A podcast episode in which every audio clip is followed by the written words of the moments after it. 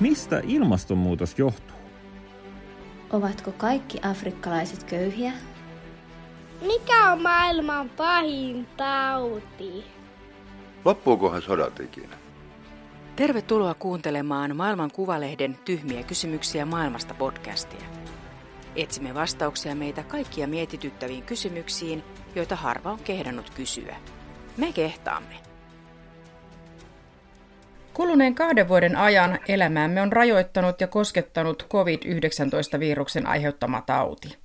Globaalisti arviolta 250 miljoonaa ihmistä on saanut koronatartunnan ja siihen on kuollut noin 5 miljoonaa ihmistä. Mutta miten on, ylilääkäri Hanna Nohinek, mikä on maailman pahin tauti? No maailman pahin tauti ajatellaan, että se varmaan on ollut isorokko aikoinaan, mutta se on saatu juurittua onneksi.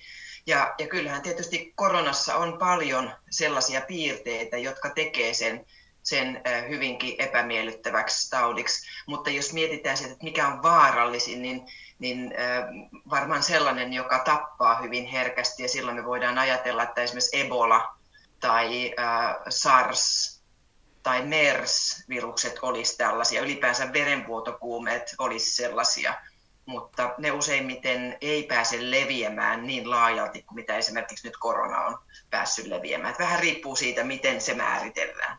Onko isorokkoon esimerkiksi kuollut enemmän ihmisiä kuin nyt koronaan? No isorokkoon on kuollut niin vuosisatojen aikana paljon ihmisiä, että, että tota, e, e, todennäköisesti ei niin paljon kuin nyt koronaan, koska silloin väestön lukumäärä oli paljon pienempi kuin nyt mutta tauti, tautia on ollut olemassa. Ensimmäiset rokotuskokeilut tiedetään historian perusteella jo tuhat ennen Kristusta, niin, niin se on ollut olemassa niin pitkään, että se todennäköisesti on myöskin tappanut paljon ihmisiä. Ovatko ne juuri nämä verenvuototaudit, mitkä ovat ihmisellekin kamalimpia? Eli missä, on, missä taudissa on kaikkein kamalimmat oireet? Sekin on hyvin yksilöllistä, mutta verenvuotokuumeet on, on tota, hyvin epämiellyttäviä. Ihminen, ihminen kuolee sisäisiin verenvuotoihin ja kipuihin, mutta ei, ei koronakaan mikään miellyttävä tauti ole, että jos ihminen kuolee tukehtumalla, kun, kun keuhkot on täynnä virusmössöä ja, ja valkosoluja. Että, että tota, kyllä näitä kamalia tauteja on useita muitakin. Myöskin dengekuume on kamala tauti, että, että siinäkin kuollaan, kuollaan verenvuotoihin, kuten Ebolaan.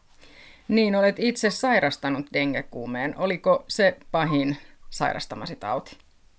Varmaan jo omalla kohdalla, että jos mä vertaan dengeä ja koronaa, niin, niin dengekuumeessa oli niin huonossa kunnossa, että oli pakko olla sairaalassa ja, ja, ja tota, oli niin väsynyt ja kipeä, että vaan toivo kuolevansa, että ei jaksanut yhtään mitään.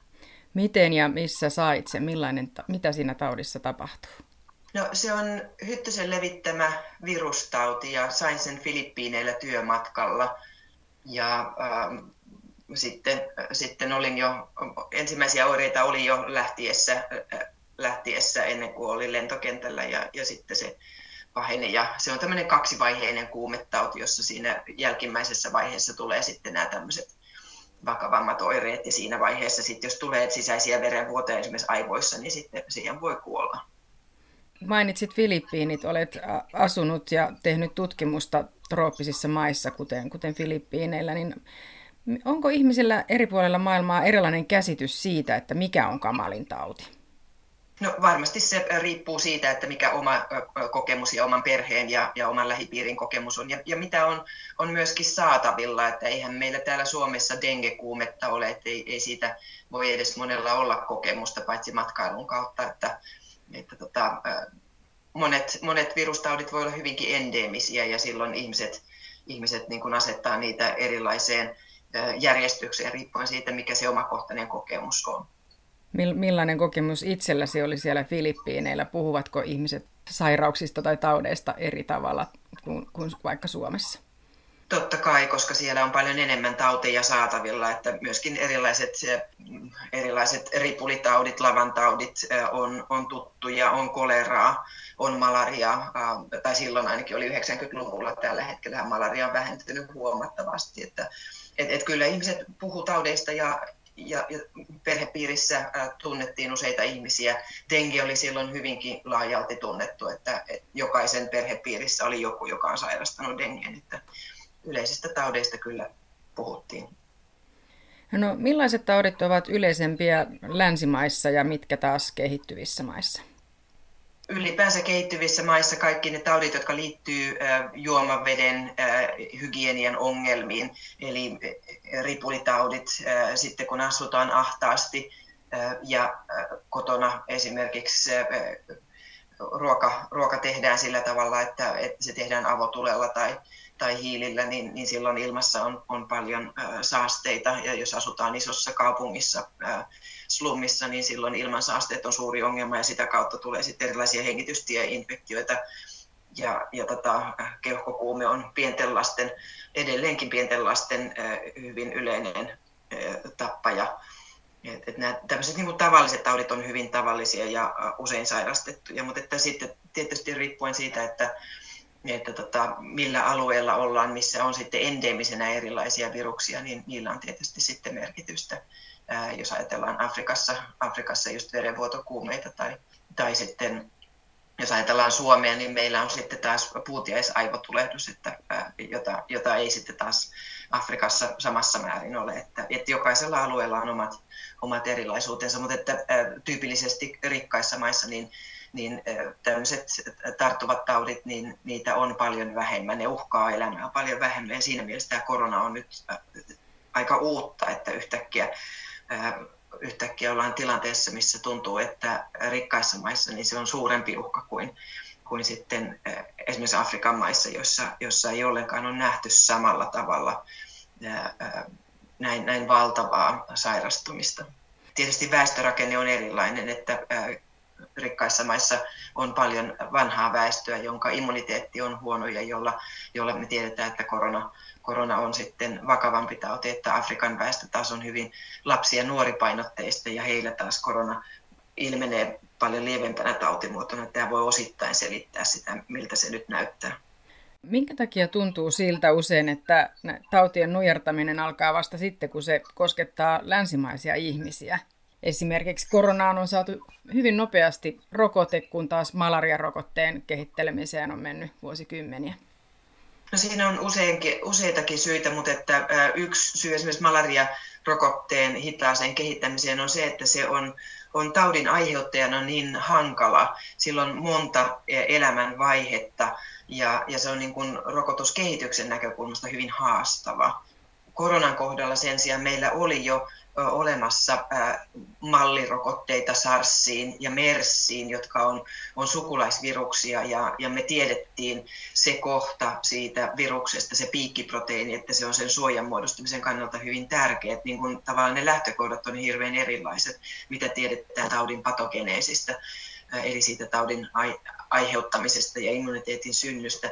Mutta sitten tietysti on niin, että, että kyllä raha, rahakin ratkaisee, että, rokotteen kehittäminen olosuhteisiin, missä tiedetään, että mailla ei ole välttämättä rahaa ostaa niitä rokotteita, niin kyllähän se vaikuttaa, että koronassa niin, niin kun tiedetään, että se näinkin pahoin moukaroi rikkaita maita, niin, niin silloin halukkuus myöskin osallistua sen rokotteen kehittämiseen ja sen ostamiseen on suuri, että iso osa näistä rokotteista, mitä meillä nyt on, niin ne on saanut paljon, paljon kansallista tukea siihen kehitystyöhön. Et, et se on ihan toisenlainen tilanne kuin mitä sitten on monissa trooppisissa taudeissa, missä joudutaan pelaamaan paljon pienemmillä apurahoilla. Miten tärkeänä näet malariarokotteen? No siis äh, malariarokotekehityshän on, on keskittynyt nimenomaan pieniin lapsiin, koska pienet lapset, jotka ensimmäistä kertaa kohtaa malariaa, niin heillä tämä on hyvin vakava ja kuolemaan johtava tauti. Ja nyt tämä ensimmäinen malariarokote, joka on saanut myyntiluvan ja ja jolle eh, maailman terveysjärjestö on suositellut sen käyttöä, niin, niin siellä nimenomaan on pienten lasten, pienten lasten rokote. Se ei ole teholtansa paras mahdollinen, mutta, mutta sen teho nimenomaan kuolleisuutta ehkäisemään on, on hyvä, riittävän hyvä, jotta, jotta sitä nyt otetaan sitten Afrikan maissa lasten rokotusohjelmiin. Nyt kun koronan osalta näkyy ehkä hieman jo valoa tunnelin päässä, niin mikä, minkä arvelet, että on seuraava suuri ihmiskuntaa kohtaava tauti? sen kun tietäisi, niin, niin olisin ennustaja eukko, mutta että e, e, emmehän me sitä tiedä. Että me tiedetään, että influenssavirus muuntuu jatkuvasti. Näyttää siltä, että nämä koronaviruksetkin voi muuntua. Mihinkä tämä nykyinen koronavirus muuntuu, sitä emme vielä tiedä, mutta että olemme varautuneet, että se saattaa muuttua ja, ja sitten voi olla ihan yllätys, että voi olla joku täysin muu virus, jota, jota tota, emme edes osaa odottaakaan. Että tämä koronaviruskin oli aikamoinen yllätys, että kaikki odotti, että seuraava pandemia on taas influenssan joku uusi muoto, mutta se olikin korona. Eli tautien kanssa pitää vaan tottua elämään. Näin, näin on, ja tietysti tehdä kaikki se, mitä me voidaan, että, että tämmöisiä ihmisten ja eläinten välisiä kosketuksia ei ehkä olisi niin paljon, että on puhuttu ilmastonmuutoksesta ja lajikadosta ja, ja siitä, että eläinten, eläinten elintila kapeutuu, jolloin eläimet ja ihmiset tulee paljon enemmän yhteen. Eli kaikki nämä varmaan vaikuttaa ja se, mitä me voidaan sitten tehdä sen eteen, että eläimillä olisi hyvä olla ja ihmisillä olisi hyvä olla ja että se interaktio ehkä ei olisi niin intensiivistä kuin mitä se nyt on, niin, niin voisi vois myöskin omalta osaltaan edesauttaa. Kiitos paljon haastattelusta ylilääkäri Hanna Nohinek. Kiitos. Kuuntelit Maailman Kuvalehden podcastia, jossa mikään kysymys maailmasta ei ole liian tyhmä.